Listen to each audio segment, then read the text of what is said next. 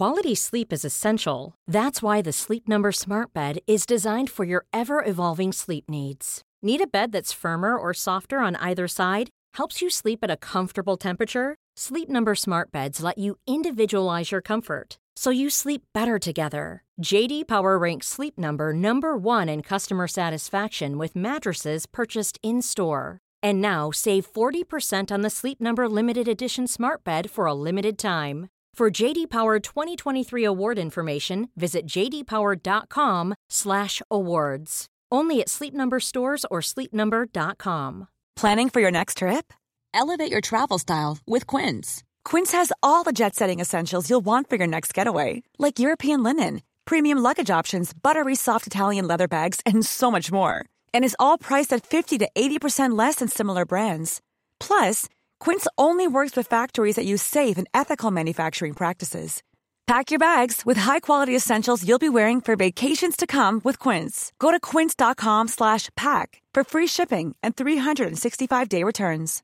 This is Paige, the co-host of Giggly Squad, and I want to tell you about a company that I've been loving, Olive and June. Olive and June gives you everything that you need for a salon quality manicure in one box. And if you break it down, it really comes out to $2 a manicure, which is absolutely insane. It's also so easy to get salon worthy nails at home with Olive and June. The difference between how your nails used to look when you did them yourself and now with the Manny system is a complete game changer. The best thing about Olive and June too is it's a quick dry. Dries in about one minute, lasts for five days, and full coverage in up to one to two coats. Visit oliveandjune.com slash perfectmanny20 for 20% off your first system. That's oliveandjune.com slash perfectmanny20 for 20% off your first system.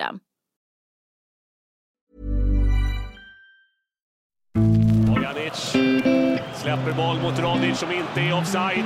Rodic är förbi. Rodic gör 2-0 för Hammarby! Ja, och vem är regissören? Vem är regissören Åke? Naturligtvis Bojanic. Eh, I det här fallet Bojanic, upp med blicken. Det är bara att springa Rodic. Du kommer få den där mitt i steget.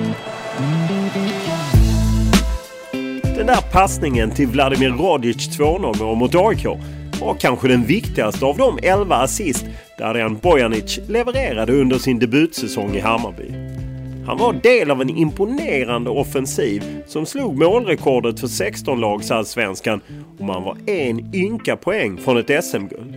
Men han visade också att han klarade av det defensiva arbete det innebär att spela central mittfältare. I den här podden berättar Bojanic att det var inte alldeles självklart att den rollen skulle bli hans.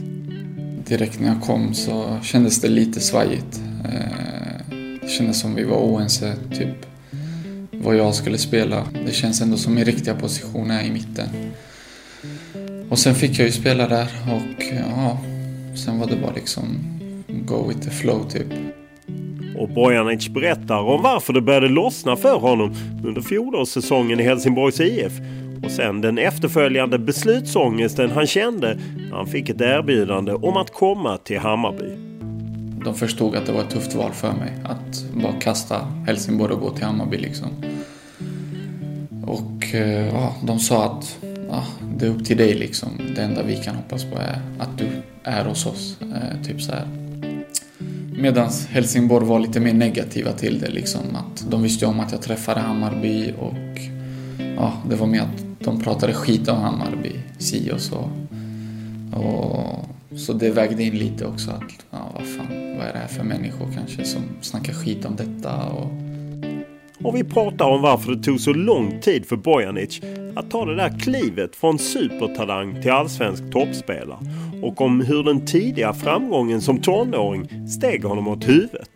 Man trodde liksom allt var klart bara. Alltså allt kommer bara gå uppåt nu. Jag kommer, ja, den, nu kommer jag tjäna så här, nästa år kommer jag tjäna så. Och om ja, fyra år så är jag miljonär typ.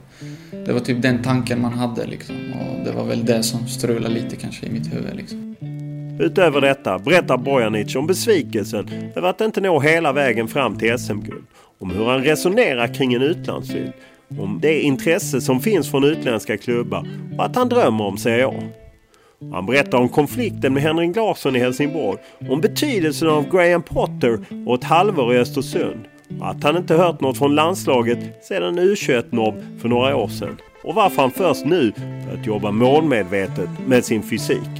Men som vanligt inleder vi podden med en faktaruta. Ålder? 24. Bor? Eh, Stockholm. Familj? Gislaved. Eller vadå? Vilken är familj? Mamma, pappa? Mamma, pappa och en lillasyster. Utbildning? Ingen. Lön? Kan inte säga. Bil? Jag har ingen. Hobby? Jag vet inte, dataspel kanske. Språk? Eh, svenska, engelska och jugoslaviska. Vem är för dig världens bästa fotbollsspelare? Eh, Lionel Messi. Vilket är ditt favoritlag och varför? Eh, alltså, riktigt favoritlag har jag inte, men eh, ja, jag får väl säga Barca eftersom jag gillar Messi. Vilken är den största upplevelse du haft när du varit inblandad i fotboll? Eh, jag vet inte, jag skulle nog säga det här året att eh, kände mig väldigt involverad liksom i ja, att ha tagit en Europaplats liksom och nära guldet. Vilken är din största merit som du har som fotbollsspelare? Jag vet inte, jag tror... Jag vet inte, Superettan två gånger har jag vunnit med Öster och ja, Helsingborg också. Vilken regel hade du velat ändra i fotboll? Jag hade velat ta bort VAR. Jag gillar inte det. Så du vill inte se det i Allsvenskan? Nej, absolut inte. Jag tycker man får leva med att ja, domarna gör misstag, så som vi spelare gör också. Vad hör du mest på planen när de andra försöker psyka dig? Eh, Det här året har jag inte hört någonting faktiskt. Nej. Vem är den bästa du har spelat med? Eh, Jag skulle säga Fouad Bashiro och Mats Fenger. Vem är den spelare som du har mött som har varit svårast att möta? Som har varit bäst då av motståndare? Fouad Bashiro tror jag. Vad har du tränat mest på i din karriär? Ja... Eh, jag vet fan alltså. Jag har inte tränat på något specifikt men... Ja, jag vet inte. Kondition kanske. Vilken egenskap kan du bli avundsjuk på om du ser en annan spelare? Det skulle jag vilja ha. Skulle jag ha Tim Söderströms eh, snabbhet? Kollar du ibland på någon snygg passning, något snyggt mål eller något sånt på Youtube för att komma på bra humör? Nej, nej det är jag inte. Vad var du bäst på i skolan? Eh, alltså när jag var yngre tror jag jag var duktig på matte faktiskt. Så här, gånger tabellerna och hade snabbt för att lösa dem. Vad gör dig rädd? Jag vet inte, ormar, spindlar. Vilket köp ångrar du? Det finns många alltså. Eh, jag vet inte fan, det är svårt att komma på någon nu. Nå, om det finns många måste du kunna nämna någon. ja, eh, jag vet inte fan, kanske något dyrt plagg man köpt som man inte ens använder liksom. Vilken talang skulle du vilja ha förutom att du är bra på fotboll? Eh, jag vet inte. Jag önskar jag gillar skolan kanske. Hade någon bra utbildning också. När grät du senast? Det var, det var ett jävla tag sen tror jag faktiskt. Eh, Kommer inte ihåg sist så, men jag vet fan. 14-15 kanske. När var du riktigt lycklig senast? Eh, jag vet inte. När jag kom hem. Alltså nu hem till Gislaved, till exakt. mamma och pappa. Hem till familjen. Vilken var din största kris? Eh, jag vet inte, det var väl där ett tag när jag var i Helsingborg. Eh, när vi åkte ut och så här kände jag, ja, liksom vad fan är det som händer? Eh, men ja, jag tog mig tillbaks liksom, kändes det som.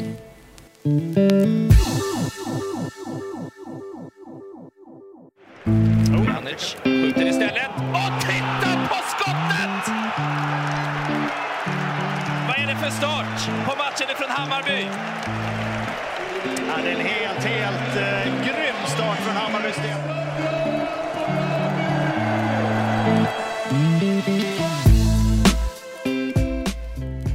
Förutom sina många assist bidrog Darijan Bojanic med fyra mål under Hammarbys säsong. Och det vi nyss hörde innebar 2-0 i 6-2-segern hemma mot IFK Göteborg. Stundtals kändes offensiven ostoppbar under hösten. Men trots det nådde Hammarby inte riktigt hela vägen fram till SM-guldet. Frågan är hur stor del av de offensiva hoten som blir kvar i Hammarby till nästa säsong. Nu verkar förvisso Muamer Tankovics övergång till italienska Genoa stranda. Men Darijan Bojanic medger att det finns intresse även runt honom. Och när han nu är snart 25 år fyllda kanske det är tid att ta det där klivet utanför Sverige.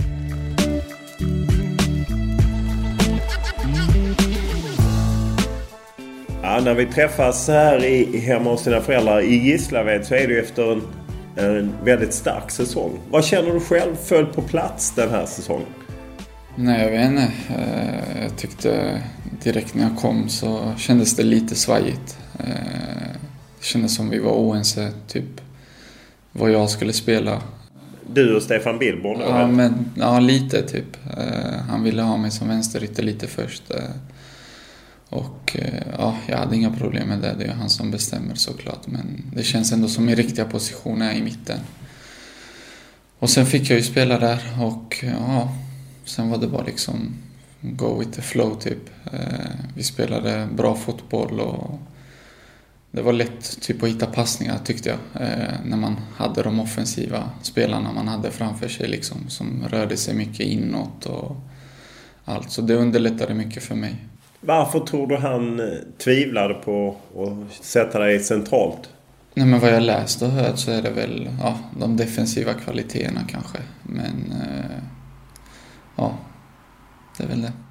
För om man tittar, ofta är det ju så att man gärna trycker ut kreativa spelare på kanten för man känner att man inte kan ha dem centralt.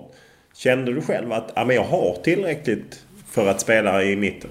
Alltså jag kände ju förra året, eller ja, förra året i Helsingborg att eh, ja, men det funkar liksom. Jag klarar av det. Det är inte så svårt. Eh, och jag vet det.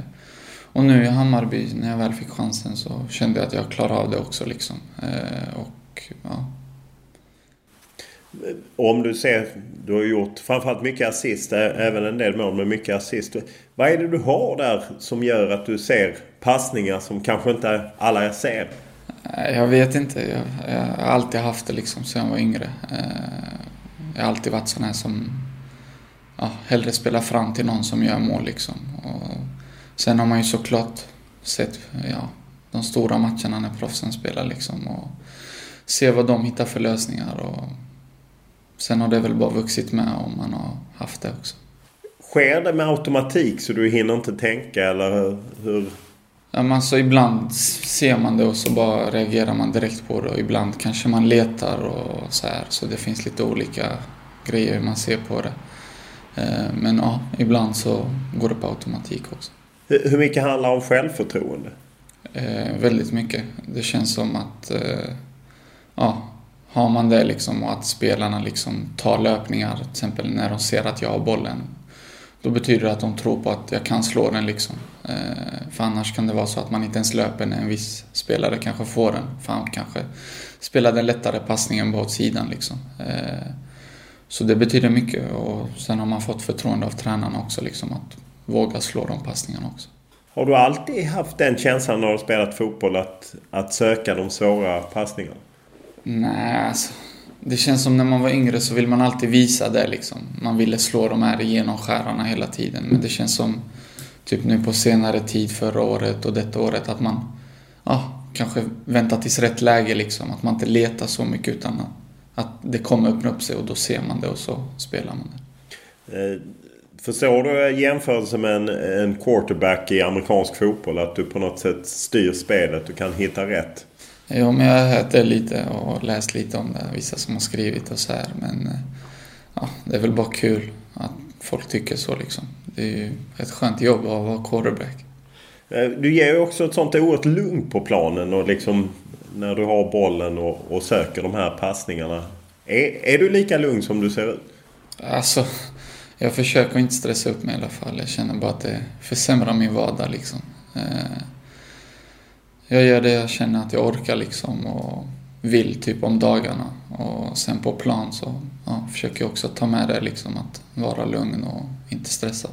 Just den här blicken och se saker. Är det något, tror du man kan träna upp det?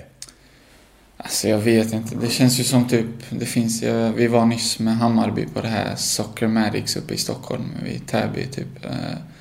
Och där fanns det ju massa sådana grejer att man tar emot en boll och så lyser en lampa av 20 lampor liksom. Och då kan man ju jobba tror jag med, på det sättet liksom att kolla upp snabbt och se vad som är lyser eller vad som är öppet. Och eh, ja, säkert, det tror jag. Men ja, det känns som jag inte har gjort det i alla fall. Det känns som jag alltid haft det liksom. Vilka förebilder har du som spelare, antingen i Sverige eller utomlands, som, som har det här spelet? Alltså jag vet inte, alltså som jag sa innan, min favoritspelare är Messi. Alltså det han gör är otroligt. Men alltså typ när jag väl börjat spela mycket i mitten nu så har man ju försökt kolla på kanske Busquets som är en otroligt smart spelare som är verkligen lugnet i sig typ. Eh, så man försöker bara kolla hur de gör liksom. De på den högsta nivån. Nu när du då spelat, för jag gissar att när du kom till Hammarby så visste ju inte medspelarna vad de kunde förvänta sig. Men nu när ni har spelat en säsong, kände du att ja, men de har större förtroende i mig? De vet att jag hittar rätt med en crosspassning. Ja, men så är det absolut. Alltså, det kändes som det växte och växte liksom under säsongen. Eh, ju mer jag fick spela och ja, ju mer passningar man slog och sånt här så kände väl kanske alla, eller ja, de flesta i alla fall, att ja, men han kan slå dessa jag kanske borde ge mig av här och si och så. Och, eh, ja, och det var ju det som typ underlättade mycket för mig med att kunna slå passningar. När eh, du på något sätt leder Hammarbys anfallsspel, hur mycket känner du att motståndarna vill punkta dig som jag vet de gjorde, Djurgården gjorde när ni mötte i derbyt? Ja, alltså det är väl bara den matchen jag riktigt känt att fan, nu låste de mig liksom. Eh, I alla fall första halvlek tyckte jag det. Eh, och det var ju såklart ovanligt liksom. Jag var inte beredd på det. Och, så det var jobbigt alltså att ha en som följer efter en hela tiden. Vad känner du att du kan förbättra? Nej men det är en sån grej typ som punktmarkering typ. Kanske kunna lösa det på ett bättre sätt eh, och inte typ kanske bli sur istället för att en är vid mig hela tiden utan kanske ge mig iväg och göra något annat liksom. Eh, men det finns mycket, alltså. allt kan bli bättre liksom. Eh, orka mer, ja, ännu mer maxlöpningar och si och så. Hur känner du att ditt försvarsspel är? Alltså, kanske inte världens bästa duellspelare, det skulle jag inte säga. Eh, men jag känner att jag läser spelet på ett bra sätt. Liksom vet var andra bollarna dimper ner. Eh, läser en dribbling, eh, en passning, sådana grejer. Känner jag att jag är ganska duktig på det kan jag absolut bli bättre på. Men ja, duellspelet kanske. Är det lätt att man liksom klistrar på det på en, på en kreativ offensiv spelare att han är med automatik dålig i försvarsspelet? Ja, men det känns som att varje kreativ spelare så brukar man allt, man har inget annat att gnälla på så det blir att man gnäller på det defensiva. Eh, men ja, det är, det är som det är. Och hur ser du, hur mycket kan du förbättra exempelvis fysiken? Eh, jo men där kan jag utvecklas mycket mer. Eh, vi har kört på, vi var ju på ett läger nu liksom i Spanien och tränat som djur i tio dagar. Eh, och så det programmet har vi fått med oss nu som vi ska hålla igång med också nu under december. Ja, hur noga är du med, med den delen? Alltså jag har inte varit det innan. Innan har man ju liksom... Alltså jag spelar ju mycket fotboll på fritiden här i Gislaved. Man spelar futsal, jag tränar med moderklubben Gislaved is. Eh, så då har man väl typ trott att det liksom ska... Men eh, ja, typ för förra året och förra året och... Det var då man typ började gymma lite och försöka följa programmet liksom. Hur noga följer Hammarby upp det med dig att, att du sköter det? Testar de det och liknande? Nej men vi har ju tester liksom innan vi går på semestern för att se våra värden och sen får man ju se värdena när man kommer tillbaks också liksom för att se om man har bibehållit liksom. Eh, just eh, Stefan Billborn, vad, vad har han betytt för dig? För det känns ju som att du denna säsongen nått en högre höjd än tidigare. Nej men han har hjälpt mig mycket. Han har pratat med mig ja, nästan varje, varje dag liksom på träningar, matcher och liksom vad man ska tänka på och sen har han hjälpt oss otroligt mycket, både han och Jocke, liksom, under matcherna att veta vad det kommer finnas ytor. Eh, om jag får bollen i mitten, liksom, vart jag ska försöka kolla. Och typ sådana saker. Eh, så de har varit väldigt viktiga båda två, Jocke och Billborn. Jag tycker de har hjälpt mig otroligt mycket under året. Hur är Stefan Billborn som ledare? Eh, bra. Alltså det, jag har alltid sagt det typ att eh, jag tycker en ledare ska vara sån som kan gå in i omklädningsrummet liksom och skämta med spelarna och driva och ta skämt också liksom. Och inte vara ens boss bara liksom och vara stenseriös hela tiden. Och det tycker jag Billborn är verkligen och fotbollskunnighet, det har han ju. Han är ju riktig fotbollsnöd liksom. Eh, så nej men det, jag tycker han är väldigt bra. Du nämner ju själv Jocke Björklund. Hur, hur ser deras relation ut eh, liksom gentemot er spelare? Vad har de för olika roller? Men jag tycker de kompletterar varandra bra. Eh, det, det känns som de båda har samma syn liksom på fotboll. Och, och det passar oss spelare också liksom att ha två tränare som ser på det likadant liksom. Att inte någon säger det andra och denna säger så här istället. Så nej, jag tycker det är mycket bra hur de kompletterar. Är det något inslag av good cup, bad cup? Är någon hårdare än den andra? Nej, det tycker jag inte. Jag känner att de är väl lite på samma nivå kanske. Eh, eh, men det är klart, när det väl är dåligt så, så ryter de ifrån kanske och säger att det är dags att höja det lite kanske. Men det är bägge två som gör det i så fall? Ja, ja. Hur, hur, ser du på liksom, om du tittar tillbaka till säsongen där ni ju blir trea och tar en Europaplats. Väldigt stark avslutning, lite svagare start. Ja. Nej men det, alltså det suger ju såklart när man tänker att det var så jävla nära. Typ, eh, jag tänker till exempel på mitt friläge jag missade när jag fick hoppa in mot Elfsborg, premiären. Och bollen! Nej men titta på Ellegård! Det kommer en gammal dansk och fläker sig och räddar när Bojanic nästan har öppet mål. Bojanic var för säker. Han la en bredsida. Det ska ju bara vara mål, visst är det väl så? Där kunde jag liksom gjort 2-1 och så hade vi vunnit ligan liksom. Eh, vi hade Kalmar borta, en felaktig dömd straff. Eh, alltså man tänker väl lite på de grejerna men ja, jag glömde bort det snabbt. Eh, Eh, jag pallar inte gräma mig över det för jag tycker ändå vi har en stark säsong och fan, vi är ett poäng liksom ifrån guld. Så det är bara... Det är synd, men ja, vi kommer igen nästa år kanske. Ja, och hur var det att vara del av den offensiven? Jag menar, sen det infördes 16 lag i Allsvenskan har ingen gjort fler mål än vad ni har gjort. Nej, nej absolut inte. Men, eh, nej, men det var skitkul alltså. Det var som jag sa innan, det underlättade mycket för oss som spelade in de här offensiva spelarna som gjorde jävligt mycket poäng. Eh, med tanke på hur de rörde sig och sprang mycket och var alltid redo liksom att anfalla. Eh, så det underlättade skitmycket för oss och det var skitkul att spela fotboll det här året. Ja, och, och jag menar det var ju många. Kacaniklic, Djurdjic, Tankovic. Hur, hur kände du att ni hittade varandra? Vad var det som gjorde att det klaffade så bra?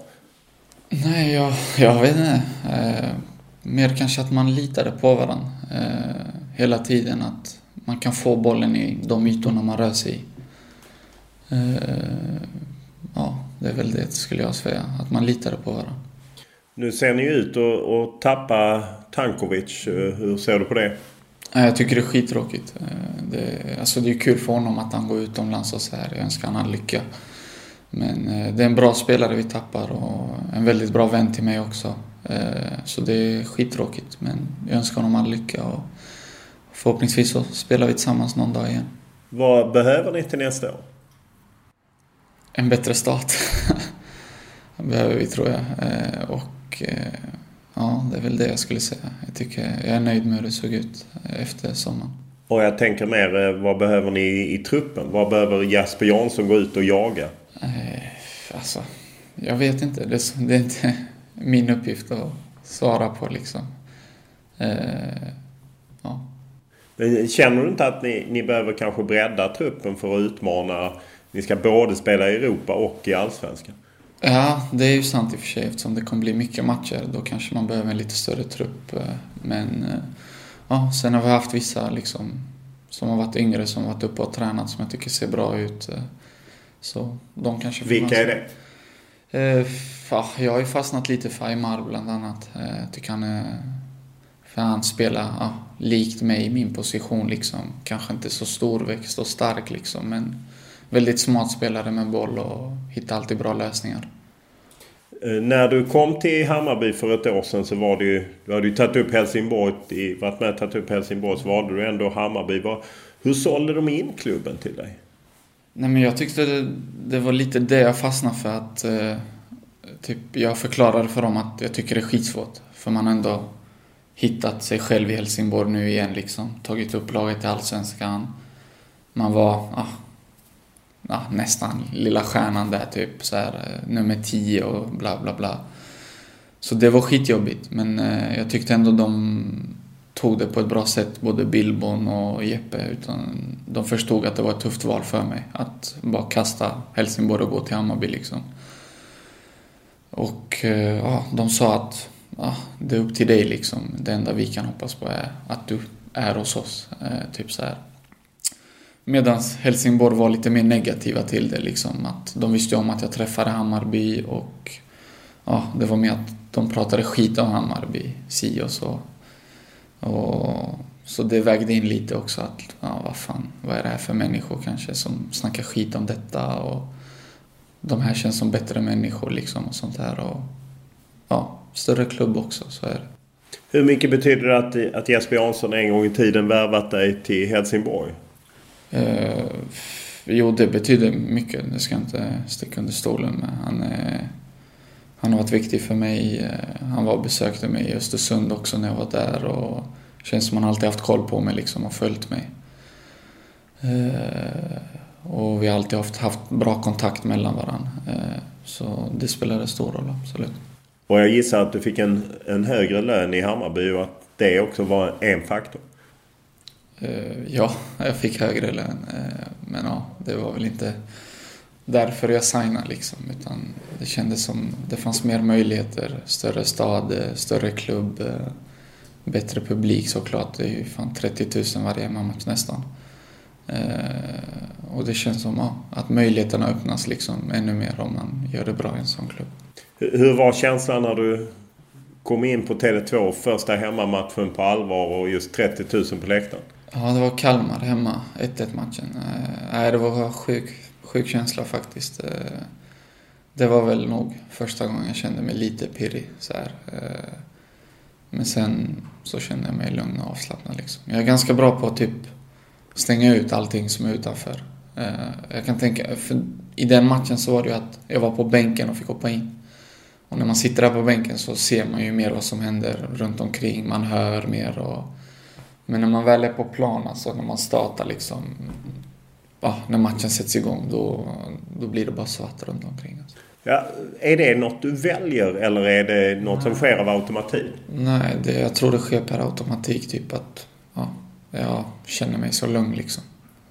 Fördelen med den passionen är ju att det finns en baksida. Att det ibland blir liksom tryck och, och så. Hur, hur hanterar du det när du knallar omkring på Söder eller i Södra Hammarbyhamnen och liknande och många som bryr sig? Uh, alltså jag vet inte. Jag rör mig inte så mycket ute utan jag är ganska så här, jag gillar att vara hemma liksom och ta det lugnt och träffa nära och kära bara kanske. Jag gillar inte att röra mig så mycket i stan och sådana här saker. Samtidigt verkar ju supportrarna verkar ju gilla dig på något sätt. Eh, snusdosor på, på eh, Eh, Instagram och liknande. Hur, hur är relationen där? För då kommer ju ändå supportrarna att man kan ha en kontakt. Ja, det är ju sant. Eh, men alltså jag tycker bara det är en kul grej liksom. Att... Ja, vad är grejen med snusdosor? Jag vet faktiskt inte. Jag, jag vet inte ens hur det började, men ja, jag vet inte. jag har inget bra svar på det. Det bara skedde och ja, så blev det, så fortsätter man med det efter vinster och så. Jag läste en, en beskrivning av dig på, på Svenska fans. Att, att de gillade dig för att du var lite Hammarby. Att du smyg omkring i dina mjukisbyxor. Kunde sluka en pizza, ta en snus, gamea lite. Alltid med den där luriga blicken. Mycket Hammarby. Känner du, känner du att de har tagit dig till sig? Ja men det hoppas jag att de har. Man känner ju kärleken man får liksom på sociala medier och allt. Eh, jag läser inte så mycket så här nyheter och sånt. Försöker undvika det men ja, det känns som de gillar en och uppskattar en i alla fall. Varför läser du inte mycket nyheter? Ja, jag vet inte. Man vill väl inte läsa. Jag vet inte. Ni är svåra ni journalister. Vi är svåra? Ja, ni... Jag vet inte. Det känns som ni är tuffa liksom och jag pallar inte läsa bara. Har det alltid varit så eller är det något då? Nej, alltså när man var yngre så var det... Då ville man ju se vad de skriver om en och sådana här saker. Men ja, det känns som man har vuxit ifrån det. Att man inte bryr sig så mycket om det. Liksom. Man fokuserar bara på fotbollen. Man kan ju säga att Hammarby har varit eh, en snackis här i vinter. Hur reagerade du först när Zlatan Ibrahimovic la ut Instagram-inlägget med en tröja och hans namn på ryggen? Uh, jag ska vara ärlig, jag fattar ingenting. Uh, vi hade såna här små diskussioner lite inom spelarna. Vi kanske tror det var någonting med e-sport eller något, jag vet fan. Uh, så nej, men... Fanns det en tanke på att han faktiskt kunde spela för Hammarby? Nej, det trodde jag inte. Det, jag var i alla fall 100% på det att han inte kommer spela. Det känns ju bara konstigt. Men ja, ändå kul att han Ja, för det, sen kom ju dagen efter kom nyheten att han då tar över en del av AIGs ägande och, och vill hjälpa klubben. Hur ser du på det? Nej, men det är ju skitbra, det tycker jag. Eh, det är ju en stor, mäktig person liksom, Zlatan. Eh, som har säkert brett kontaktnät och allt vad det innebär. Och så jag ser det bara positivt liksom. Det, han, han har ju fått Hammarby att växa. Tror du att eh, du får se honom på Årsta och komma ner och ge er lite råd och det vet jag inte. Eh, det får vi se om han har tid för. Vad är din relation till Zlatan? Hur har du sett på honom? Nej men det är ju Sveriges bästa någonsin. Så är det ju. Eh, en av världens bästa också liksom. Eh, så det... Ja, alltså jag har ingen relation till honom så jag känner inte killen. Men nej men det är en mäktig person. Har han varit en förebild för dig fotbollsmässigt?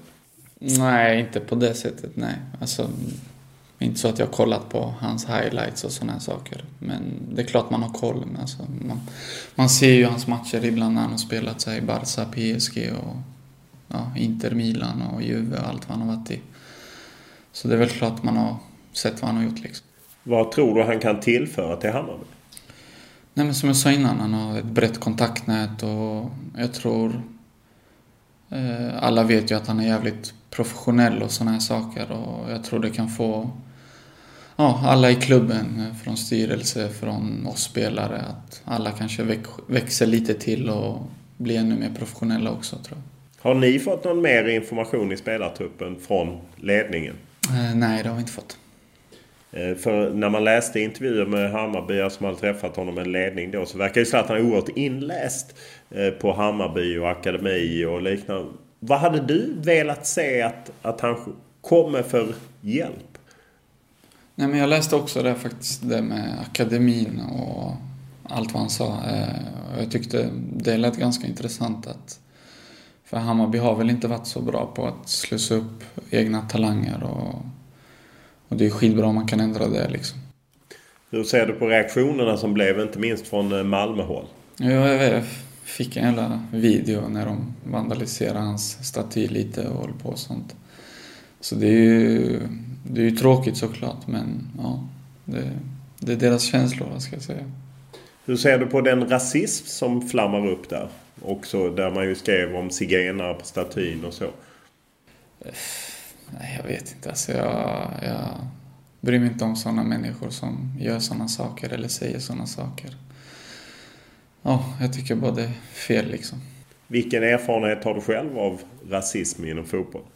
Nej, nej inte så stor. Eh, jag är ändå född här och uppvuxen här liksom. Och, ja, samma hudfärg liksom som svenskarna har. Så jag har väl inte känt så mycket av det. Om man ser till Zlatan så var han ju tidigare ute på landslaget och hackade på Janne Andersson och liksom att det här finns i, i svensk fotboll. Hur, hur ser det ut på det? Det, det får stå för Zlatan. Jag väljer att inte kommentera något av När man gör en så bra säsong som du gör så blir det med automatik att man tänker på utlandet. Hur resonerar du själv? Eh, jag har inte tänkt på det så mycket. Utan jag trivs jävligt bra just nu i Hammarby och ja, kommer det något så kommer det liksom. Eh, då är det upp till mig och klubben och agenter och allt vad det innebär. Som får sätta sig ner och se vad som är bäst liksom. Men det har inte kommit några indikationer från agenten nu att det har varit intresse? Eh, jo, det är klart det finns intresse, så är det. Eh, men mer än så kan jag inte säga utan du får fråga Jesper Jansson med. Men ligger, om det kommer ett bra bud så är du intresserad eller vill du stanna? Nej men det ska vara något bra. Alltså jag vill inte sticka bara för att sticka och sen komma hem igen till Sverige. Utan jag känner att jag gjorde ett bra år och jag känner att jag kan göra ännu mer. Och, ja. Så kommer det något så kommer det. Läser man gamla intervjuer så pratar du mycket om att du drömde om Serie A och så. Vad, vad är det du tänker på idag? Nej men det är väl samma sak. Jag gillar den ligan. Eh, det känns som det är en liga som skulle passa mig och mitt sätt att spela fotboll på väldigt bra. Eh, så... Så ja, det är väl klart det är en drömliga fortfarande. Men ja, vi får se vad som händer. Eh, om några veckor så fyller du ju 25. På något sätt inte purung längre. Att, känner du något tryck där att ja, men jag vill ändå komma ut och testa? Alltså det är klart man vill testa men nej, jag känner att eh, det kommer bara bli fel om jag känner stressen att behöva gå. Hur svårt är det att hitta rätt? Om man ska flytta? Det, alltså, det är klart det är svårt. Det är ett nytt land, liksom, nytt språk och allt vad det innebär. Eh, så det kommer säkert bli skittufft eh, till en början tror jag, tills man kommer in i det. Men sen, ja, det är många som har gått ut liksom och gjort det bra. Så varför ska inte man själv kunna göra det också? Kan du glänta någonting på var intresset kommer ifrån? Ge oss något land eller klubb eller? Ja, tyvärr alltså. Du, du får fråga Jesper Jansson där. Det är han som får kontrakt eller buden helt enkelt? Ja, det antar jag. Det är inte så att de ringer mig direkt. Nej. Eh, det är också, eh, efter den här podden kommer ut så är det ju en landslagsuttagning. Vinterturné. Eh, troligtvis Qatar. Vad har du hört av Jan Andersson och Peter Wettergren? Ingenting. Hur ser du på möjligheten att få åka på vinterturné? Nej, men det är ett kvitto på att man gjort det bra liksom, under året om man kommer med. Och att ja, de har sett det liksom, och uppskattat vad man har gjort. Så, ja, så det återstår att se om man kommer med. För du har ju sett på nära håll hur Marmo Tankovic var med i januari förra året och faktiskt var med i i truppen och spelade lite när de gick till EM. Så det är ju inte så avlägset, eller? Nej, alltså. Jag vet inte. Det känns som... Det känns som det är svårt att komma med liksom när man spelar Allsvenskan. Så är det ju. Det finns ju jättebra spelare som spelar utomlands liksom i de bättre ligorna och gör det bra också. Så det... Men ja, Mojo gjorde det jävligt bra liksom det här året och han förtjänade verkligen att vara med. Och... Så. Men om de ringer och vill ha med dig till Qatar så hade du varit sugen? Ja, det är klart jag ställer upp såklart. Det är, det är klart. Du har ju bara gjort lite U-matcher i landslaget. Vad, vad har stoppat dig annat när du har varit i, i slag? Eh, ja, jag vet att Göteborg, IFK Göteborg så blev jag uttagen till U21 en gång och kunde inte åka. Eh, för jag hade ja, bokat resa för mig och familjen till Dubai eh, så det var det sista, senaste jag hörde något från landslaget liksom.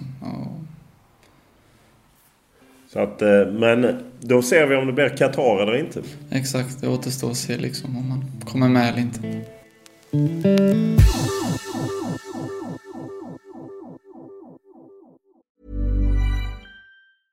Quality sleep is essential. That's why the Sleep Number smart bed is designed for your ever-evolving sleep needs. Need a bed that's firmer or softer on either side? Helps you sleep at a comfortable temperature? Sleep Number smart beds let you individualize your comfort so you sleep better together. JD Power ranks Sleep Number number 1 in customer satisfaction with mattresses purchased in-store. And now save 40% on the Sleep Number limited edition smart bed for a limited time. For JD Power 2023 award information, visit jdpower.com/awards. Only at Sleep Number stores or sleepnumber.com. This is Paige, the co-host of Giggly Squad, and I want to tell you about a company that I've been loving, Olive and June. Olive and June gives you everything that you need for a salon quality manicure in one box. And if you break it down, it really comes out to $2 a manicure, which is absolutely insane. It's also so easy to get salon worthy nails at home with Olive and June. The difference between how your nails used to look when you did them yourself and now with the Manny system is a complete game changer. The best thing about Olive and June too is it's a quick dry, dries in about one minute, lasts for five days, and full coverage in up to one to two coats. Visit oliveandjune.com slash perfectmanny20 for 20% off your first system. That's oliveandjune.com slash perfectmanny20 for 20% off your first system system. Mom deserves the best, and there's no better place to shop for Mother's Day than Whole Foods Market. They're your destination for unbeatable savings, from premium gifts to show-stopping flowers and irresistible desserts. Start by saving 33% with Prime on all body care and candles. Then get a 15-stem bunch of tulips for just $9.99 each with Prime. Round out Mom's menu with festive rosé, irresistible berry chantilly cake, and more special treats. Come celebrate Mother's Day at Whole Foods Market. Bojanic, hur långt kommer han? Bojanic, fin teknik och vad fint han kommer runt. Och vad bra spelat! Och det är mål! Det är 1-0! Bojanic, Bojanic med en kunglig skottfint! Bojanic, Bojanic! Ja, titta! Titta Bojanic!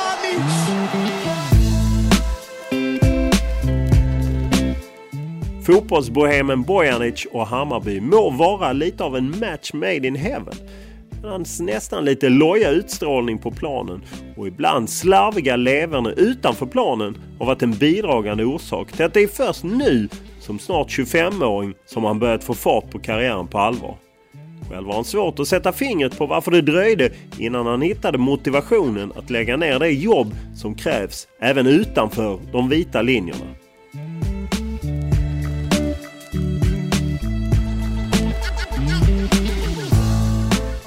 När vi träffas så eh, sitter vi hemma hos dina föräldrar i Gislaved. Du gillar att, vända hem sa du. Att dels blir du väl omhändertagen av föräldrar men också kompisar. Ja, vad betyder det att komma tillbaka till din hemstad?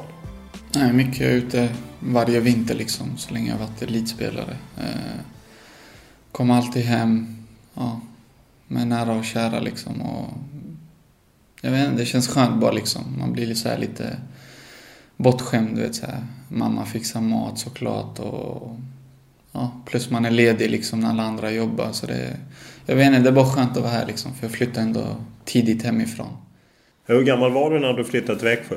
Vad var jag? Sex, 15, 16, något sånt tror jag. 15 kanske. Eh, så man var ung liksom och sen har man ju mycket vänner och släktingar som är kvar här. Ja, har du mycket kompisar fortfarande? Ja, ja, absolut. Eh, Det är många som bor kvar här och jobbar och ja, bor själva nu liksom, flyttat ifrån sina familjer.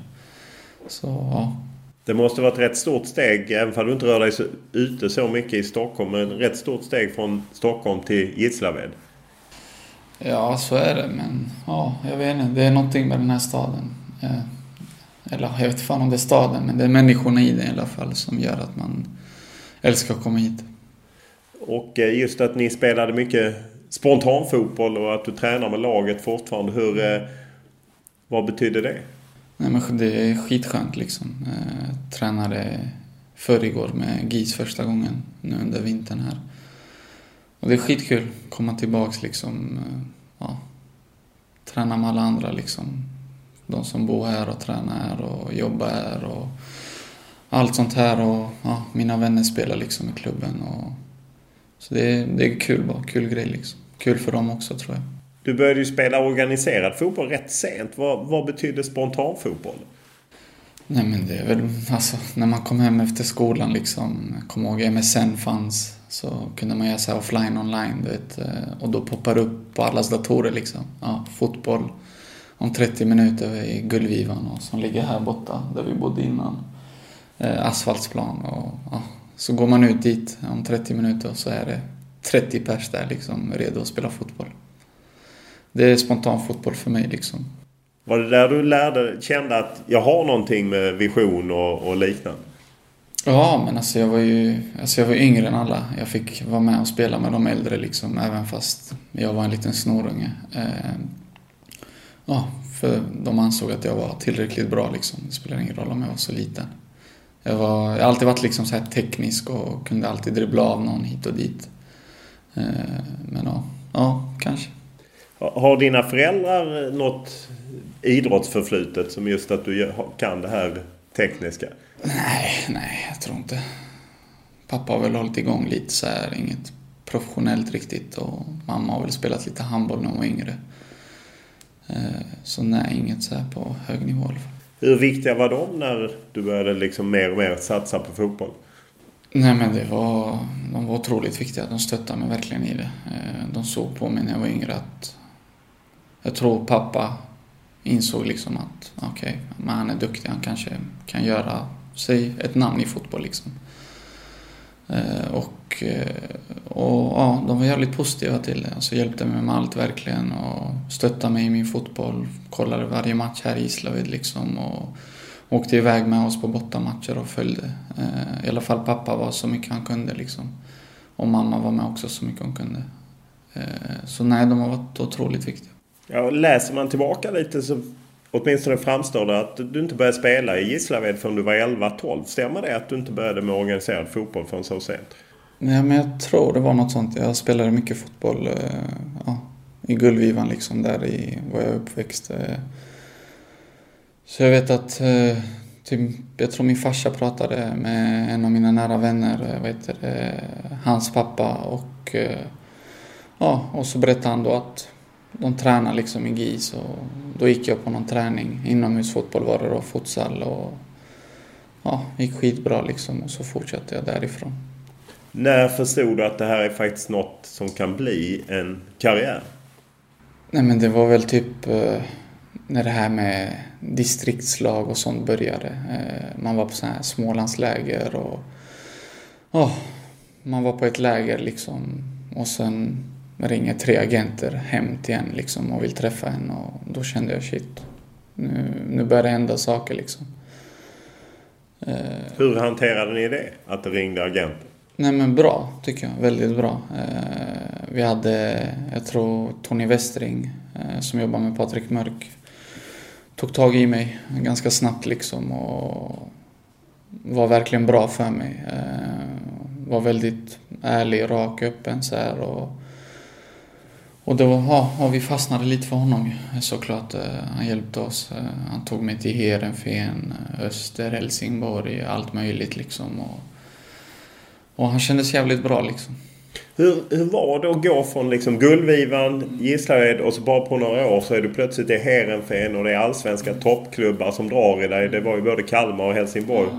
Hur, hur var det? Alltså det gick ju fort. Alltså, allt gick fort och det känns som typ jag har försökt tänka på det ibland men jag kommer inte ens själv ihåg typ hur allt skedde liksom.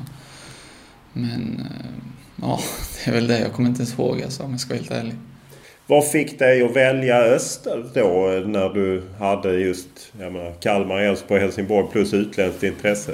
Nej men eh, jag var ju där eh, tillsammans med Emil Kraft ju.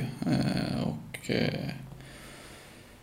nej, vi båda snackade mycket sen när vi var iväg med Smålandslaget och det kändes som vi båda var riktigt, riktigt sugna på det liksom. Och...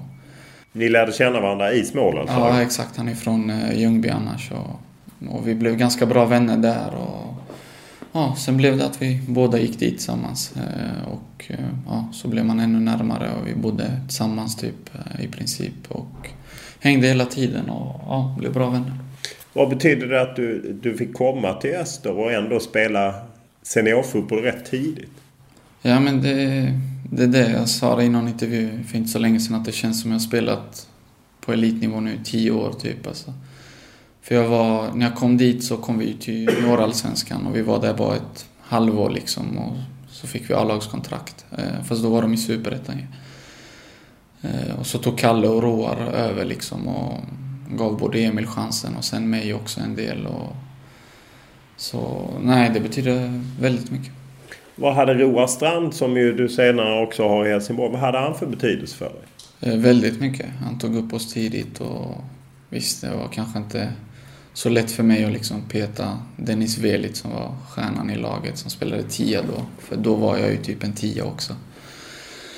Eh, men alltså, jag vet inte. Man gjorde ju också massa skit och så här men man tog lärdom av det och det kändes som att Roar och Kalle Björk liksom förstod att jag var ung och kanske inte i mitt bästa skick. Liksom, så här. Kunde de släppa lite mellan fingrarna? Nej, alltså när jag gjorde fel så fick jag höra det liksom. Men det, det var inte liksom värre än så utan man fick ju skit såklart men ja, det kändes som de ändå hade en förståelse liksom för vem jag är, vart jag kommer ifrån, hur jag är som person eller hur jag var då och allt vad det innebär. Ja, nej, men på något sätt är ju det en, en lite röd tråd med just att du gjorde lite skit. Man läser om hur du missade frukosten efter någon cupmatch och liknande. Och, och till och med i, i, i Växjö, Sveriges Radio, så har de liksom... Då är vinkeln. Han höll på att strula bort sin karriär genom att göra en massa skit som han själv kallar det. Nu har Darijan Bojanic, som kallats Smålands Messi, skärpt till sig. Han har tagit studenten och tagit, satsat helt på fotbollskarriären. Att du redan då visste om det och sen vet vi ju att det ändå varit några små grejer. Vad, vad var så svårt? Nej, jag vet inte alltså. Det, alltså. Man gick ju i skolan. Jag gick ju på Civitas i Växjö. Man hade en lön, en inkomst. De andra hade inte det.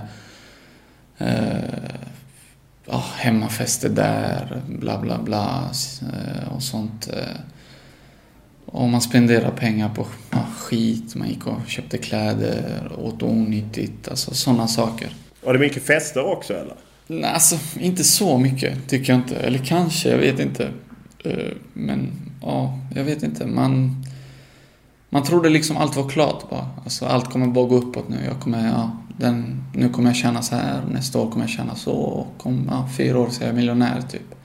Det var typ den tanken man hade liksom. Och det var väl det som strulade lite kanske i mitt huvud liksom. Var det någon som sa till dig? Förutom att Roar och Kalle Björklund sa det?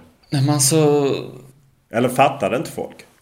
Alltså, jag vet inte om de fattade. Jo, det kanske de gjorde. Men det kändes som att det var mer att jag själv skulle lära mig av att ja, det är inte rätt liksom. Jag gör inte rätt saker och bla bla. Det kommer, det, kommer inte gå bra så här.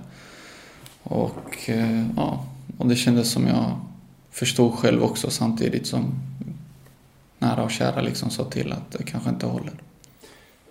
Mitt i det här så blir du ju värvad till IFK Göteborg som ju liksom toppklubb och det är ju en tid när klubben satsar väldigt mycket. Micke Stare är där och Håkan Mild och så. Hur var det när du träffade dem? Hade de liksom... De hade ju naturligtvis koll på din talang men hade de koll på det andra? Eh, det vet jag inte. Eh, det vet jag faktiskt inte. Eh, Nej, jag vet inte. Du får fråga dem det. Men hur, att just ta hand om sig själv som 18 och med allt tryck som blir och på något sätt växla upp då från Superettan och Öster till, till IFK Göteborg och Allsvenskan. Var du mogen för det? Alltså, nej, inte då. Då var jag inte det. Eh, tycker jag inte. Nej. nej. du har ju själv öppet berättat om när du somnade och missade en hel samling. Så vad sa Håkan Mild och Stare då? Nej men de ja, undrar vad fan jag håller på med liksom. Typ vad jag, vad jag gör om nätterna och varför jag är så trött. Fick du böter? Eh, jag kommer inte ihåg faktiskt. Jag kommer inte ihåg. Men ja. Nej men det var tydligt att det inte var liksom okej. Okay. Vems var ansvaret? Är det bara ditt eller fanns det också på klubben? Liksom? Nej, nej. Det, det, är mitt ansvar. Fan. Jag borde veta bättre liksom. Och inte vara uppe sent på nätterna. Och... Samtidigt när man är... Alla har ju varit 18. Det ja, ju... exakt. Det är väl det. Eh, jag kanske inte... Ja, tänkte så klart liksom. Utan... Ja, jag var uppe på nätterna liksom sent. Men eh, om man säger att IFK Göteborg historiskt sett kanske det varit en klubb som varit rätt fyrkantig. Att man ska följa vissa regler. Att de inte haft utrymme för en, någon som går lite utanför. Ja. Var det så för dig? Ja, men det var det ju såklart. Det kändes som att alla var väldigt professionella liksom jämfört med vad jag var. Eh, och ja, såklart. Då blev man ju lite så här av det svarta fåret liksom. Och, ja. Hur var det? Nej men det var ju, alltså när jag ser tillbaks på det så, så är det ju tråkigt såklart liksom att inte jag visste bättre, att jag inte skötte det bättre också liksom. Samtidigt kan man inte se ändå lite att man är bara 18 och man har, det har gått väldigt snabbt. Jo, kanske. Alltså, jag vet inte, jag har inget svar på det. Men eh, alltså, jag tar ju på mig det själv liksom att det, det är ändå upp till mig själv liksom att kunna veta bättre. Du gick ju sen till Helsingborg och där eh, gick det ju både upp och ner att du hade en storspelare, Henrik Larsson och, och liknande. Var, Vad gjorde att du kände att Helsingborg var rätt i, i det läget? Nej men Helsingborg hade velat, har velat ha mig sen jag var, ja, sen jag var ung liksom. Jag var ju där på provspel och Jesper Jansson har alltid gillat mig. Eh, och eh, vad heter det? Roar var ju där som ja, Till början när du kommer dit så är ju Roar Hansen Exakt. Roar och Kalle är ju där. Och, eh, så det betyder ju skitmycket liksom att ja, få sina gamla tränare liksom som känner en ut och in. Och, ja, visste allt man gick igenom i öster liksom och allt sånt här. Och, så det kändes som en typ lite nytändning liksom. Så nej men det betyder mycket. Det var skönt. Tyvärr så går det ju nu att Roar försvinner ju får gå och Jesper Jansson också lite när Henrik Larsson kom in. Hur, hur var er relation till en början? Nej men den är väl okej okay, tror jag. Hälsa på varandra, kolla läget så Inte mer än så tror jag inte. Nej. Fast hans son Jordan hyllade ju dig i höstas sa att, att du har väldigt mycket i dig och liksom att du kör din stil och så. Kände du att du och Jordan hittade varandra? Ja, ja. Så vi är väldigt goda vänner och hörs ofta och så här. Och, eh, så vi, nej, men vi två blev väldigt bra vänner eh, under vår tid tillsammans i alla fall. Vad sa Jordan när du gick ut och pratade om Gattuso och Messi skulle bli 19 man i, i HF och liknande?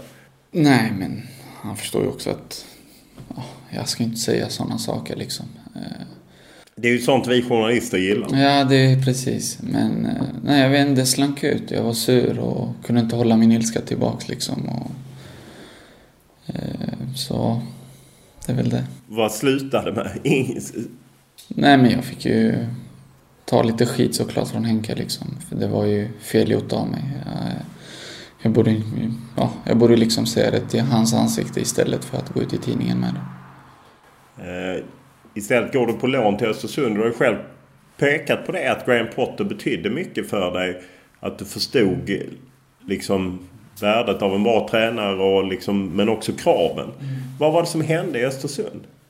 Nej men framförallt så ville jag bara, alltså jag pratade med P.O. lite innan eh, han skulle ta över då när vi åkte ner liksom. Och, men jag var, jag var så, ja, nere liksom mentalt och jag ville bara dra från Helsingborg liksom.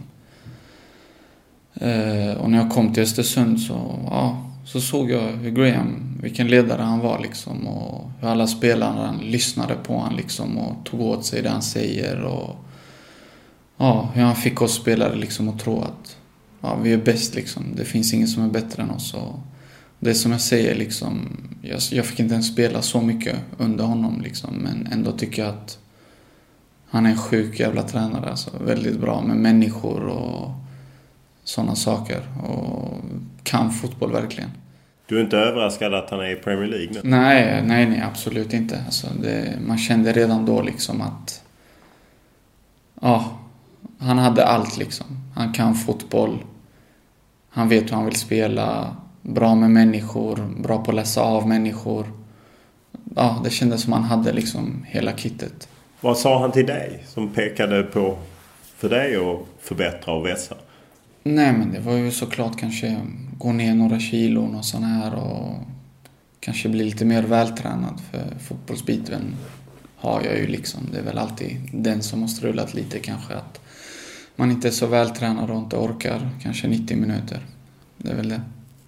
Eh, och även fall du då inte fick spela, vad, vad kände du? För det kändes som att du uppskattade deras sätt att spela fotboll också.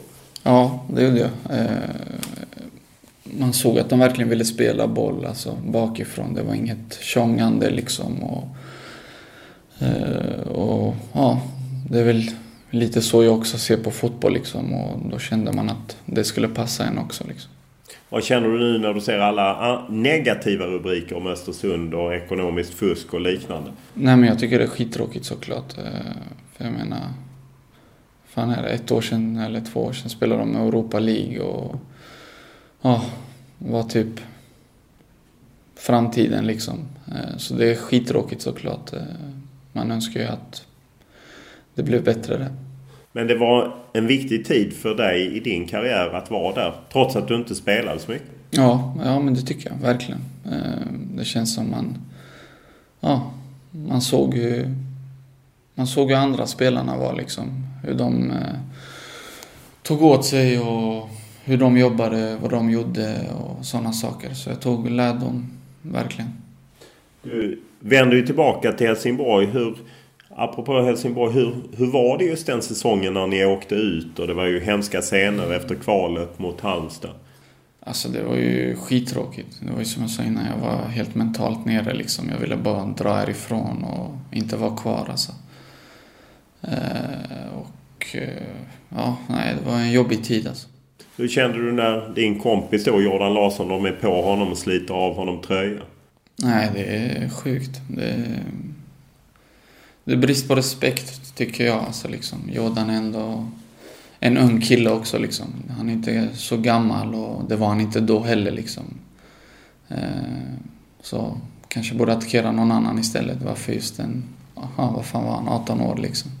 Så var, det är lite dåligt. Var du rädd själv? Nej, jag var inte ens med truppen liksom. Jag var i omklädningsrummet när allt detta skedde. Nej, men jag tänker mer kring klubben att det var så ansträngt kring eh, HF då liksom. Jaha, nej, nej alltså.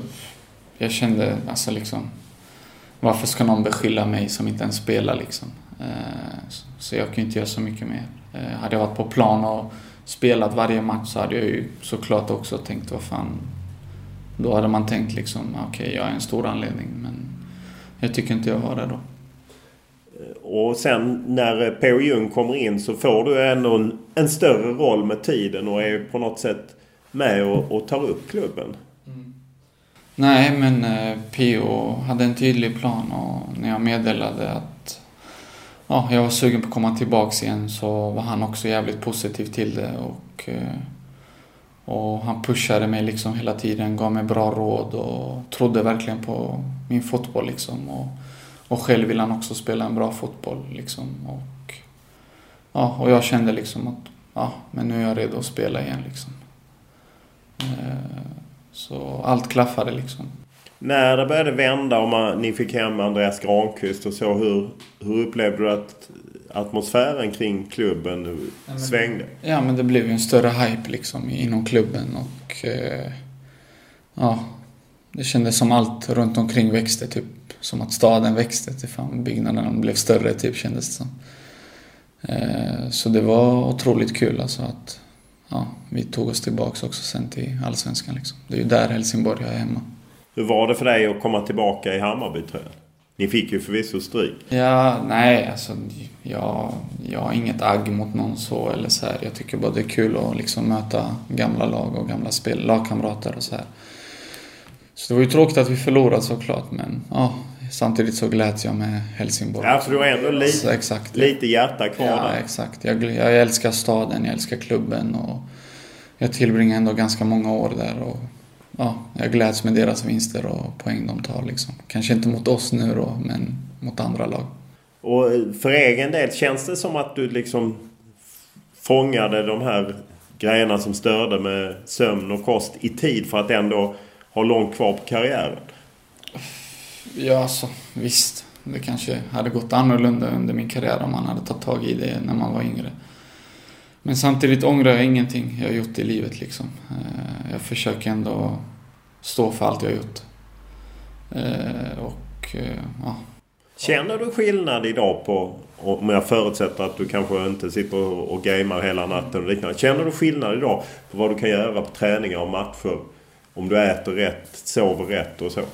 Ja, det är klart alltså. Man känner, man känner ju när man är, när man är utvilad liksom att man orkar mer, man, man tänker klarare och allting. Så ja, absolut. Hur kan man, eh, om man ser till klubbar och så, hur kan de lära unga spelare att förstå det? Eller går inte det? Att man hör någonting och sen struntar man i det för man tar ändå den där kolan och pizzan. Ja, jag vet inte, jag har inget riktigt bra svar på det. Men, men det känns ändå som att de flesta elitklubbarna har ganska bra koll liksom. Eh, och försöker hjälpa sina spelare väldigt mycket liksom. Och, ja, framförallt vara en bra människa men ändå professionell och allting. För det känns som man ser ja, 14-åringar som tränar extra liksom. Jag har aldrig tränat extra. Alltså, ja. Nej, för det finns ju en generation med, om vi tar John Guidetti, Ludvig Augustinsson ja, och Simon Tibbling tränar extra, mm. Dricker sparsamma med alkohol och liknande. Det, Du har aldrig varit åt det hållet? Nej, nej, nej, nej. Alltså det, jag kan inte vara så seriös. Eller, alltså jag är ju ändå seriös. Det kanske låter fel när jag säger så. Ja, fast det är ju överseriöst för att jag förstår ja, vad du menar. Ja, alltså jag är ju seriös med min fotboll. Alltså, har jag match imorgon, men då kommer jag äta rätt, vila rätt liksom under veckan. Det är inte det, utan det är väl, det är väl mer att jag känner ändå, ja, jag har match på lördag, idag är det tisdag. Varför ska inte jag kunna gå och ja, spela Fifa eller CS på datan nu i två timmar? Alltså, Nej, det är ju själv... ja, jag kan det är inte ju- ligga och ja, tänka på matchen alltså, en vecka innan. Liksom. Så jag är inte sån i alla fall. Nej, och det förstår jag. Stort tack för att du ställde upp. Tack själv. Podden är som vanligt producerad av Olle Junell Lindberg och klippt av Daniel Eriksson. Och som alltid vill vi gärna ha era synpunkter, tankar, idéer, beröm eller kritik. Enklast är alltid att mejla mig olof.lund.tv4.se eller skriva till mig på Instagram och Twitter Olof Lund i ett ord. Stort tack för den här veckan!